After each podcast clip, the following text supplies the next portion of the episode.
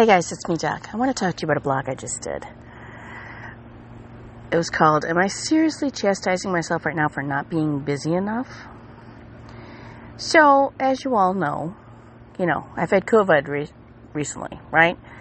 Talk about a slowdown. Whoo! It really doesn't give you any choice. I mean, until you get past the point of feeling out of breath just by moving or existing, you really don't have any other option but to slow down. But I'm just not used to it. I am used to being busy. You know, I thrive on multitasking. I thrive on taking care of everybody. I feel like my mind is always on the next thing. But now that I, you know, have had some time to think about it, I'm like, wait, is that really healthy? Is that okay? I mean, why? Why do I like being busy so much, right?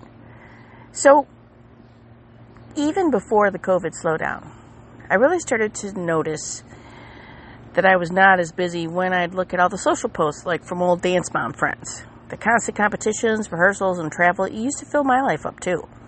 It's been a hot three years since those items have been on my agenda for sure, but I did put in 10 plus years, so I guess I paid my dues. I guess I have to say I don't necessarily miss like the 4 a.m. mornings and trying to figure out all the schedules, but there is a part of me that misses it all the same. I seem to have filled up the gaps nicely with work, writing books, blogging, doing the household finances, running an office, etc.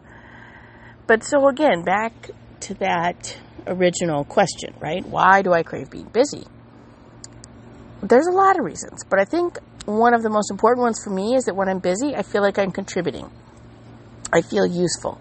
I feel like I'm pulling my weight. I know that that is something that I need. I need that feeling. Some people say being busy is like a coping or avoidance mechanism. It's a way to stay focused and push away worries about something that's bothering you under the surface and keep moving forward, right? Well, that's a double edged sword.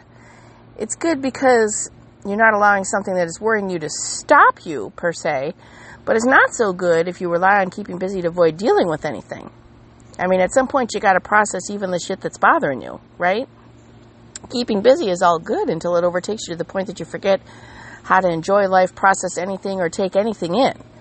Right? There's there's nothing to learn there. That's that's not good either. There's got to be a balance. You know, I was reading a quote from Jamie Block, who's a psychologist and clinical director of um, Mind Movie Psychology. It says that some people are actually addicted to being busy. Now, get this. Jamie said when people complete tasks, their brains actually release dopamine, for some people, which makes them feel good. We know dopamine's our feel good hormone, right?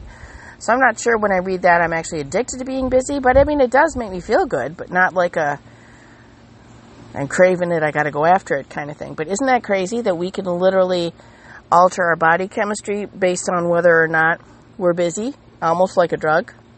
That's kind of crazy.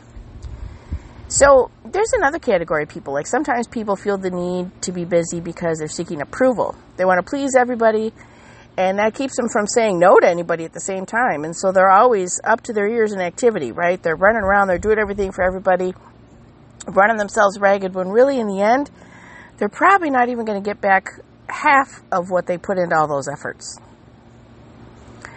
Now, I'm going to, you know, everybody loves to blame society, right? Well, I'm going to throw society in here in the mix there with the addiction to busyness because I think society actually expects us to be busy and in motion all the time.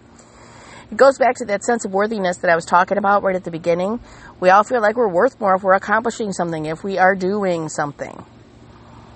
You know, actually, the desire to be busy sometimes sets us up for failure, especially in the cases where we set up these gigantic to do lists that are just not even possible and then that just makes you more anxious, and then you have a sense of letdown, and then you've just got this vicious cycle of ugh going, and that's not healthy either.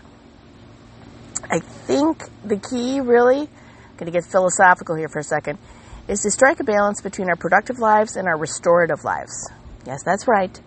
Keep our productive lives to accomplish and achieve and feel worth and all that, but also keep our restorative lives in which we practice self care, which isn't selfish. I'm just going to say it again for the thousandth time and we take a minute to breathe and reflect and preserve and let go of the notion that we need to be in motion every minute. I think that the key to doing this is to let go of the nagging worry about what society or our friends or our family expect of us in terms of activity level and get to know ourselves more and what we can handle. I'm not talking about being a couch potato all damn day long, but I'm just talking about knowing what our limits really are. And I think we'll all be a little bit healthier, body and mind, for it. Have a good day, guys.